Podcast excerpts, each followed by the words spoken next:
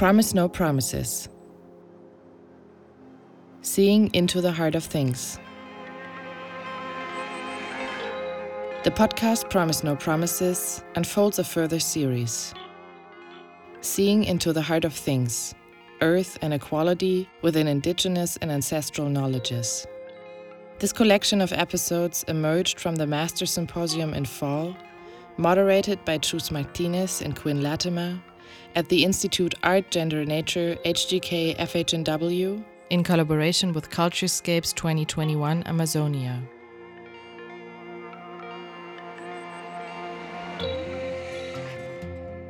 The contributions to the symposium were devoted to discussing Indigenous thought, decolonial feminisms, and the political possibilities of the mythic imagination. Certain questions will preoccupy us. How do indigenous cosmologies create forms for resistance? How does the Western imaginary of the Amazon, from its roots in racial capitalism to its corporate tech paternalistic present, cloud our understanding of how its people and non human spirits narrate themselves? How do ecological and decolonial practices find their form in the visual and oral matrices of indigenous narratives across the world?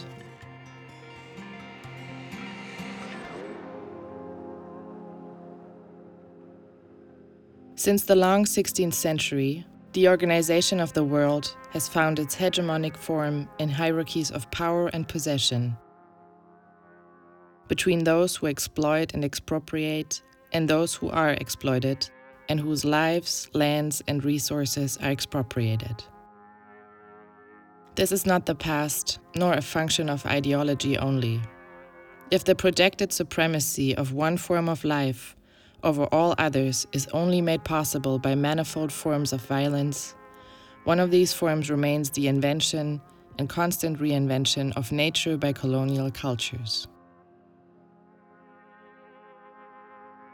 This invention rests on an idea of progress in which nature is construed as what one emerges from. Indigenous ancestral epistemologies hold a different understanding of the real, though. The land owns us, Aboriginal Australians might say.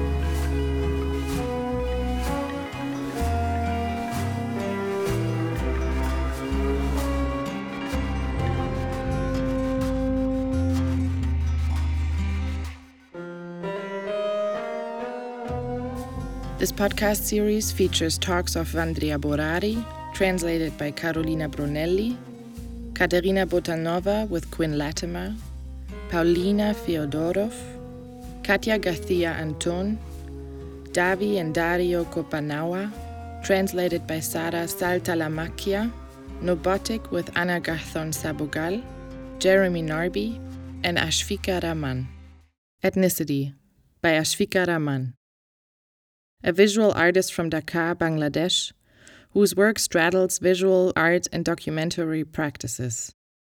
She often recontextualizes historical archives using contemporary media, with photography the predominant medium through which she examines systemic social issues. She often works with marginal people of Bangladesh, focusing on the violence against tribal or ethnic groups in the remote hills and peripheries. Hi, it's really new. It's the, for the first time I'm using all this. I'm nervous and cold, clearly, and sorry about my native English. I hope you will survive. So, well, I'm cold because I'm from Asia, so clearly it's super chilly for me. I can explain why. I teach in a university.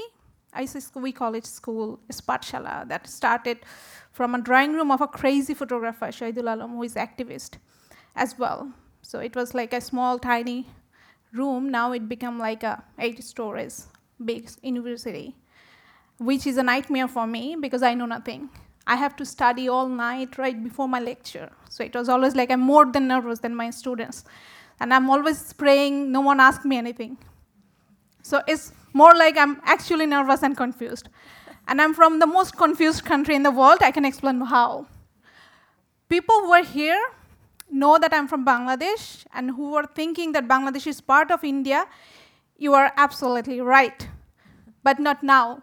Uh, some years before, like 72 years before, it was actually part of India. This is a tiny country, Bangladesh. This is exactly from where I, I am in. This is Pakistan, you already know. This is India. So the entire three country was actually one country. It was like Great India, which was actually colonized by British for 100 years. And we learned sorry and thank you from them, uh, so many manners as well. I mean, apart from sorry and thank you, but there's Goa and uh, Panchigini. They were not never colonized by British. They were colonized by Europeans. In 1947, I think, I'm bad in history for sure. Forgive me if I'm saying something really wrong.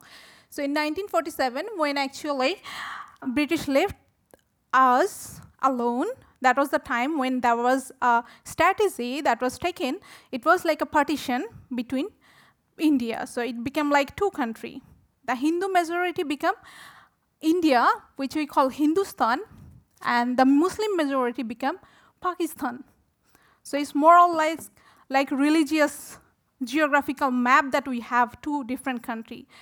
Okay, why I said that I'm from the most confusing country, Bangladesh, because Bangladesh is a country which is actually Muslim majority, but right in between India and we don't speak Urdu, we speak Bangla.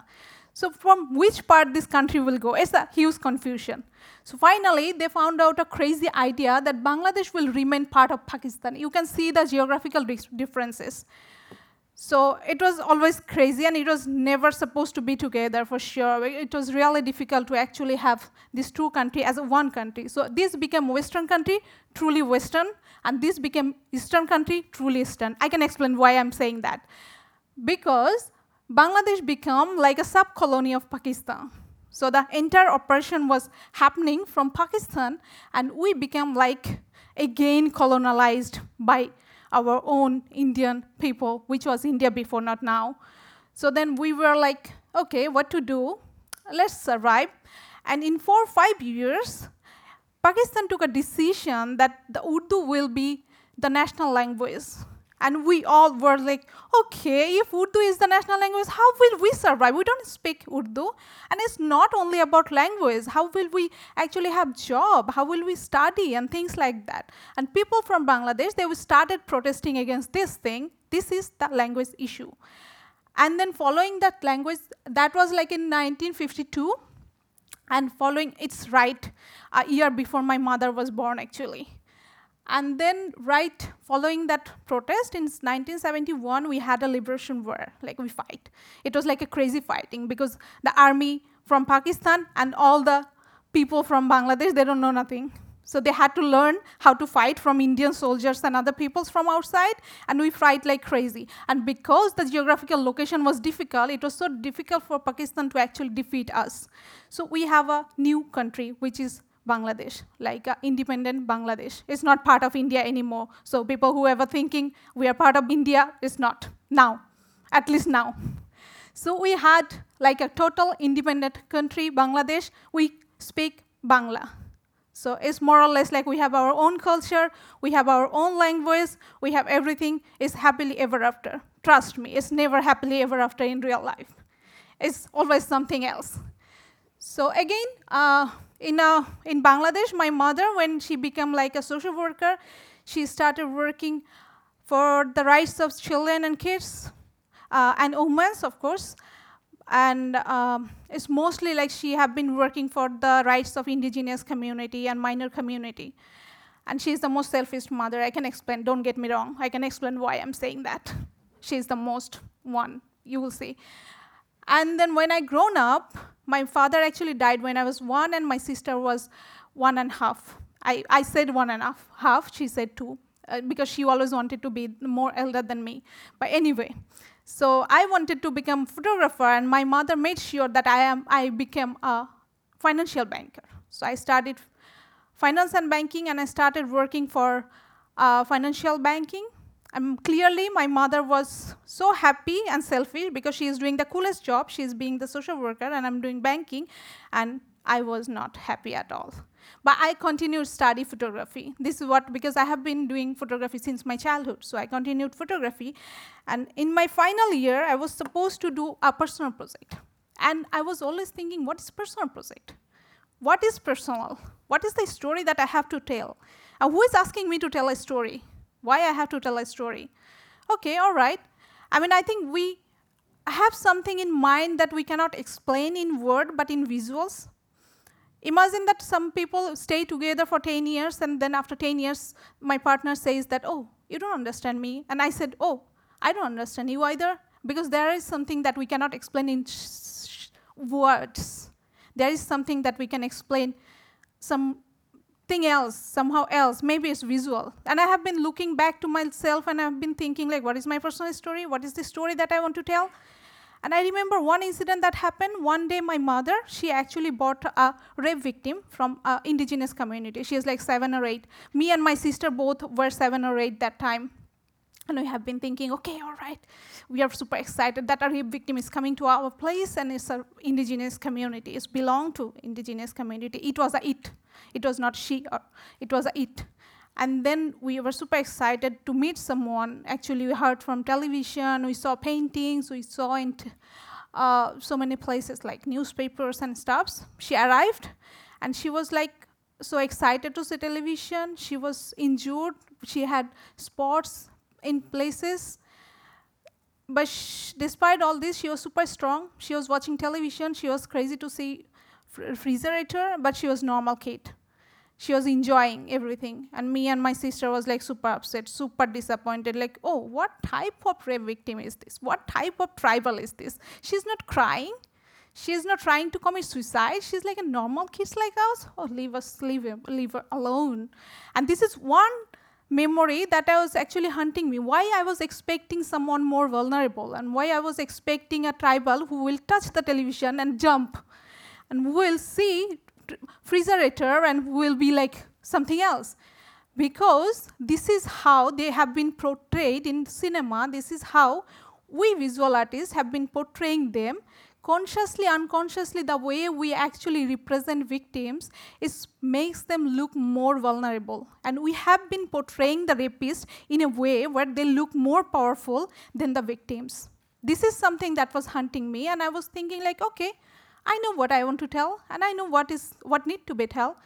I asked my mom, okay, mom, I want to work there where you have been working. My mom have been working there since so long. So this is the first time she supported me. She said, okay, all right, this time I'm gonna support you. And then she actually put me in touch with all the local leader where she have been working before. And then I actually got a map, you see. Now you see the tiny land which is a complicated land border between Bangladesh, Myanmar, and India. It's a, it's a hilly area called Chittagong Hill Track area. It's mostly the indigenous community lives there, and all the tribal people lives there. And this area is ruled by Bangladesh army because this is a complicated border. And I think like everywhere, all where there is the indigenous community who lives there, there is a presence of state security forces always there. It's everywhere. It's not only in Bangladesh, trust me. So I actually took the map and I went there. I packed my camera and everything. It was like super glamorous thing to do. Actually, adventurous thing to do. Just drop by in a mountain and jungle and document something like a National Geography thing and feeling like really cool, having sunglasses, mosquito creams and everything on back. I went there. There was an indigenous lady who had been following me. Actually, my mom arranged everything that she will be showing me all the places where indigenous rape victims are because those are the people who are not allowed to have the news in mainstream media. So i have to look for them. So i took interviews of some rape victims. I climbed mountains. I actually went through the rivers and everything. I'm tired. Dust all over my body. Wait. Mission accomplished. I'm the boss. I did something really cool. I came back at that evening I was actually uh, looking for dinner, and we went to a local market to have dinner with the lady who have been accompanying me for the entire day.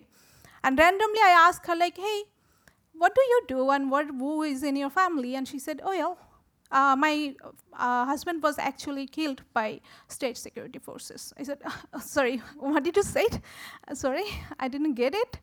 Uh, yeah, because we have been actually um, serving food to some young people who have been protesting or who have been protesting for our rights, like indigenous rights. Uh, Said, sorry, what, what, what rights you're talking about? We already have done something, right? The entire day, we shoot at something. What rights you're talking about? That was the time she actually explained me how it working there.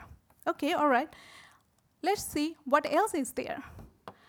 It's not only that rape that I have been talking about or we are looking for, is that the land grabbing that we have actually, the state is grabbing their land to have eco parks, companies, factories that we have been talking even yesterday in today, and I believe some other more years we will be talking about these issues. And then what they, they do with the, and there are some 15, uh, sorry, it's in Bangla, but there are 15 families who have been living in jungle because they, their land was taken out and without any notice where they have been staying for 100 years. And more, we have a resort area. It's more like a hundred and thousands of resort. That is a project. This is in Sajek. That is a project by Bangladesh Army. So they actually made a beautiful touristic area. It's more or less like an area where you can go and you can experience ind indigenous community and life. It's more like an ethnological museum, I, and I call it an ethnological zoo. So they made an ethnological zoo over there. What do we do there? We go there for honeymoon, we take photos, but at which cost?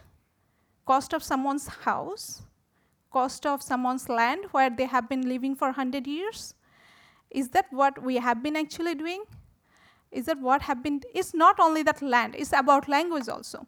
We are the nation, you know, we fought for our mother language and uh, 21st February is the International Mother Language, if you Google it, it's because that we fought for our mother language because of Bangla language that we actually have done. We are the same nation who are not allowing them to study in their own language. They have to study in Bangla only. We have been doing the same thing that have been done by Pakistan with us. So there were 27 tribes in Bangladesh, and now there's some two, three tribal language no one can speak and write because they have been studying in Bangla. This is this language is not only language, trust me.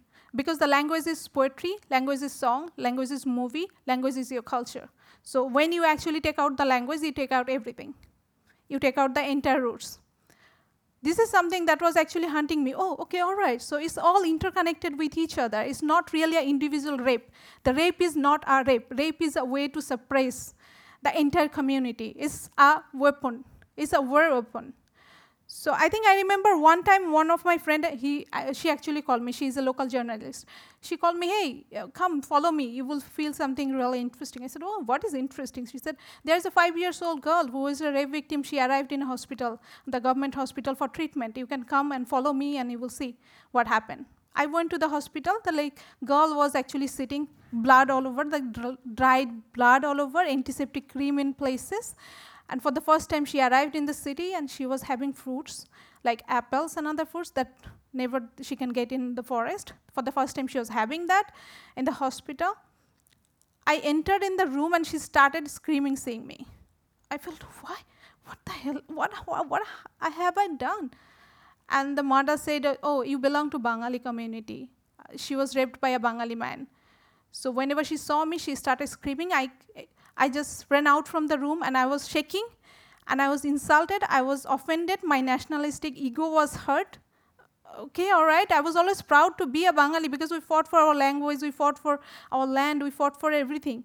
So I was proud to be Bengali. So there is a fine line between nationality and ethnicity. Nationality comes with the land, and ethnicity comes with the relationship with culture, with the relationship with society, with the relationship with so many things, uh, so many other things. I was proud to have this nationality. I am Bangladeshi by born, I am Bangali by ethnicity. They are Bangladeshi by born, but they are not Bangali.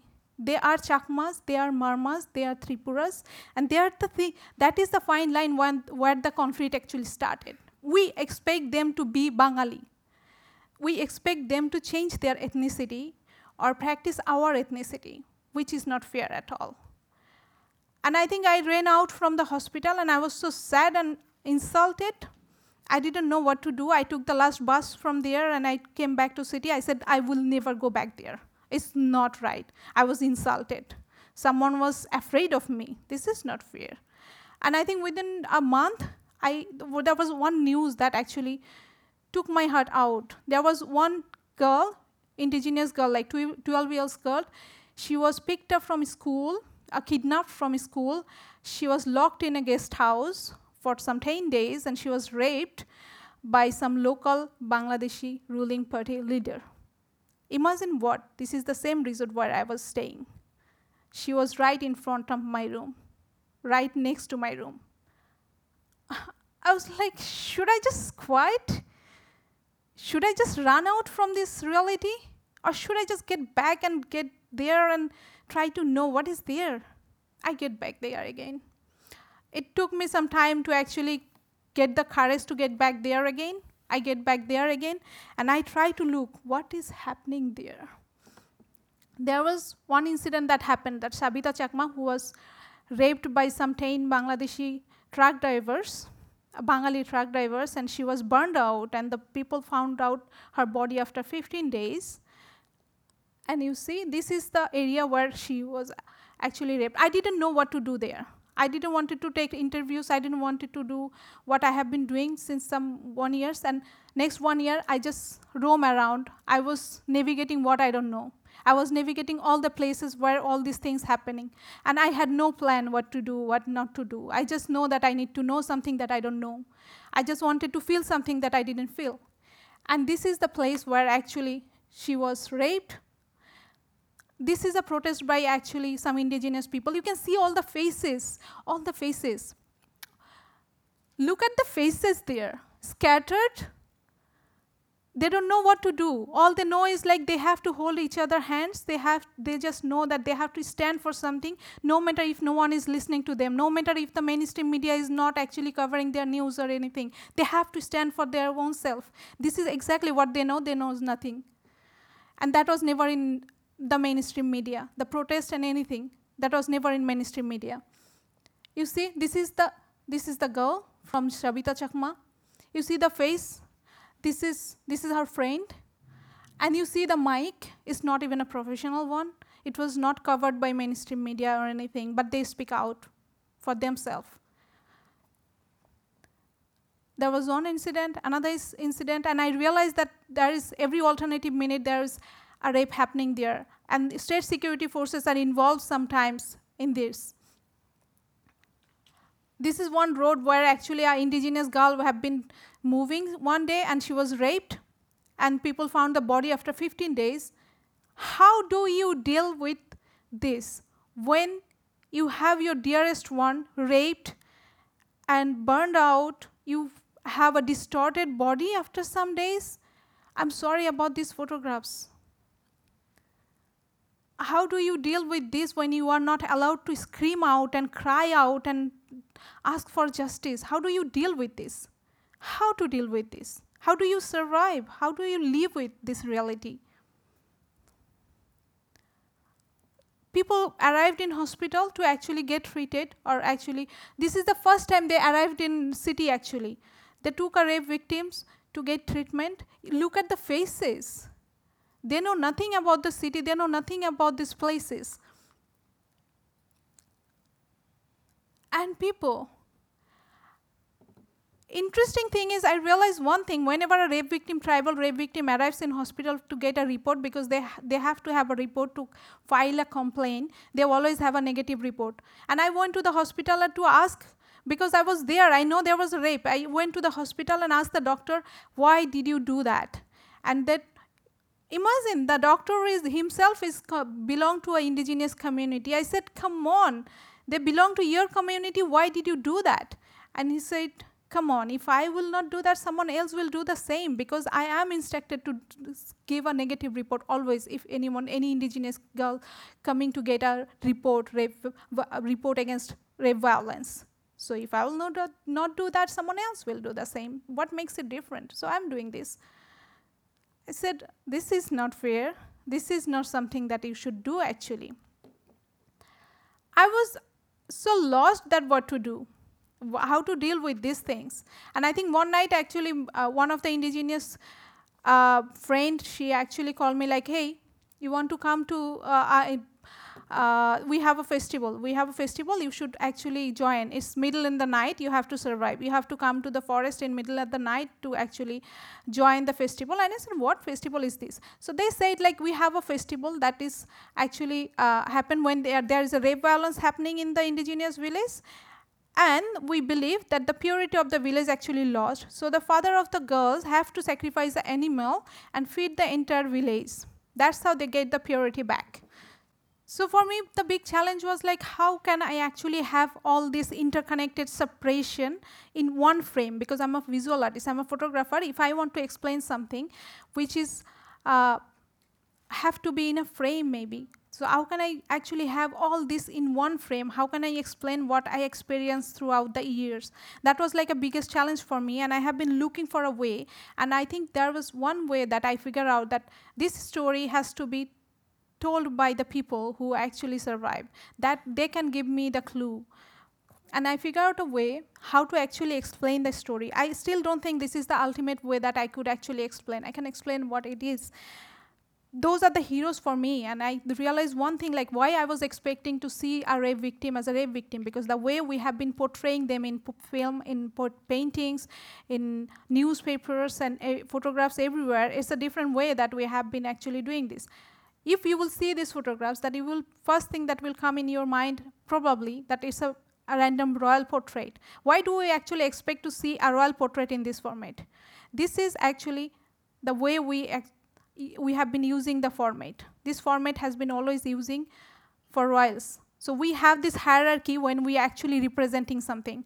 When we have hierarchy, who will be represented as a royal, who will be represented as a victims. So I have been trying to challenge this, this perspective, and these photographs is actually printed manually. Is the print like albumin coated on gold? Right after painting, coat painting, when photography arrives, and we know that photography can be reproduced and people can actually have, everyone can have. So royal people have been thinking like, how can we make the photographs more precious that everyone cannot afford. So they figure out a way that they have printed the photographs in a way and they coated on gold. It's like more or less like a hundred years old process that photographs have been printing right after coat painting. So this is the same way that I actually used for these photographs. Because by printing, by formatting, we are making the hierarchy. Consciously, unconsciously, we photographers, we visual artists, we made the hierarchy, how to represent victims and how to represent royals and other peoples. So I have been collecting indigenous texts for so long, and this is actually indigenous prayer to be protected by, from monster and be protected from the natural disaster. So this is all that they can actually do. When they cannot actually expect a justice from the state, they can all they can do is like pray from the God. So I have been collecting this text, and this is more like a safety circle that I made. I tried to make. This is some way that they actually give me, and then again, you see these motifs actually they made on their own clothes.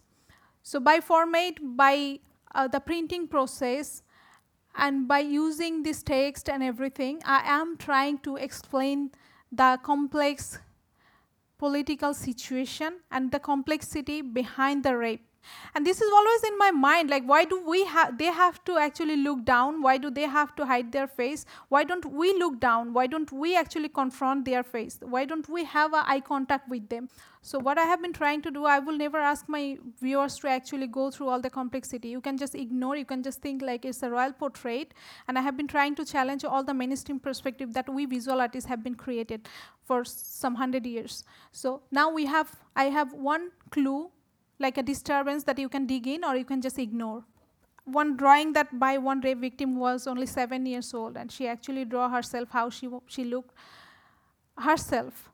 Now, if you will ask me like what I'm doing, why I'm doing this, who is telling whose story, and why, the answer is right here, right now. Now, the each of you here in this room, you know that there is a village, there is a village in Bangladesh, and there is a rape violence that's happening against them. There is a suppression that's happening against them. So this is why I'm doing this. Now you all know I'm bringing the topic in the table. I'm bringing the issue in the table. My work, my visual is my key to door, knock your door. This is my key to knock your door. I have been trying to record the history. I have been trying to record their culture. I have been trying to record their uh, or archiving their culture that is actually missing somewhere the language, the thing that actually will actually that photographs can be a proof even after 20 years or 50 years if no one can read or write the language they can find the text somewhere in my photographs. So i have been trying i have been looking for a way how photography can play little more in society. How visual arts can play a little more in society. Can photography or visual art be like a visual activism? Is it possible to actually have it in, play a little more in society? Actually have a collaboration with the people I have been working on or we have been working on? Is it possible to do that? I have always been looking for that. I know nothing. Like I first, I, I, think when I started my talk, I actually told that I know nothing. I'm trying to know something. And it's been like six, seven years that I have been trying to look for a way how to know the people I don't know how to feel something that I don't know. I have been suffering for cancer for last blood cancer for last three years, and I know one thing from cancer that I have a limited time, we have a limited time period. This is so important to take a decision how to consume the time. This is very important to understand how to consume the time. And all the link, if you'll see that all the link, land grabbing, rape, suppression, is all interconnected to each other. I think one time I actually read Bell Hooks, the famous writer and activist, when she was actually explaining the wave of suppression is not only against indigenous community, it's ag against uh, casteism, it's against racism, it's against classism. We all have like I said, like we not only learn sorry and thank you from British colonialization, it's post-colonialization hangover in our mind. We are the same nation who was colonized. We are the same nation who are colonizing even after with some other people. This is the same mentality I think some of uh, all of us have, not only against indigenous, but also against some people who doesn't speak good English, who doesn't have a good dress sense, who doesn't have access to good education, who doesn't have enough money. So I think it's really important to look into ourselves and think, are we not actually having any kind of colonialized mentality in ourselves? When I'm teaching to my student, I ask them whenever you are talking about personal story, look back to yourself and think one for one second before dropping a one ink in a paper. Just think like, do you not have a colonized mind when you are actually talking about someone? I think the most colonized picture I can imagine as a photographer, when a photographer goes to an indigenous village with a big lens and take a photographs with a group of indigenous kids and having middle of the kids having a big camera, that's the most colonialized picture that I can imagine. This is somehow we actually colonize as a photographer. We never take a consent from the people. This is a colonialization. So this is, when we are talking about indigenous people, we have to think that it's not only indigenous people that we have been actually, this is, this is here, this is here that we have to realize, we have to feel.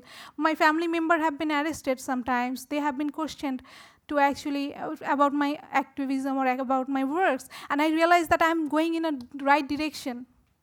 I'm telling a story which is important which is actually making a difference.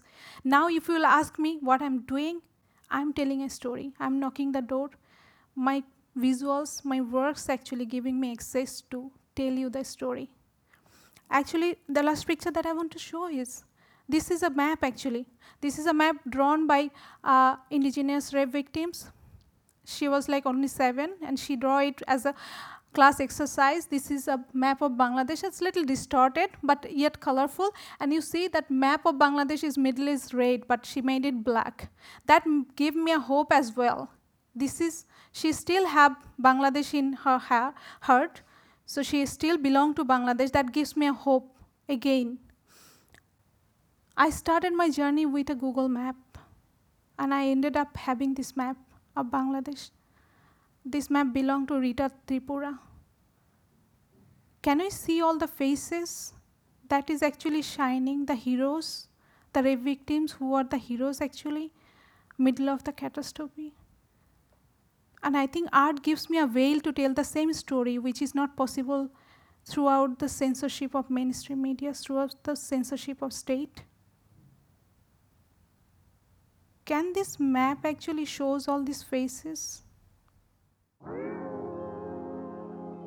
Promise No Promises is a podcast series produced by the Gender Center for Excellence, a research project of the Institute Art, Gender Nature, HGK FHNW Academy of Art and Design in Basel. Conceived as a think tank tasked to assess, develop, and propose new social languages and methods, to understand the role of gender in the arts, culture, science, and technology, as well as in all knowledge areas that are interconnected with the field of culture today.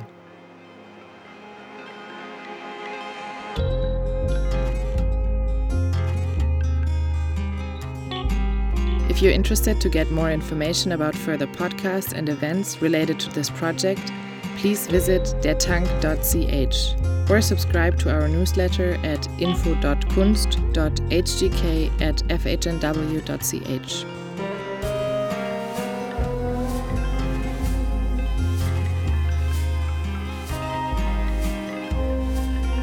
Editing and voiceover Elena Zieser. Music Niklas Kammermeier. Research team Tabia Rotfuchs and Marion Ritzmann. Press and Communication Anna Franke. Technical support Esther Hunziger, Karin Bohrer, Konrad Siegel, and Chris Handberg. Copyright at Institute Art Gender Nature HGK FHNW 2022.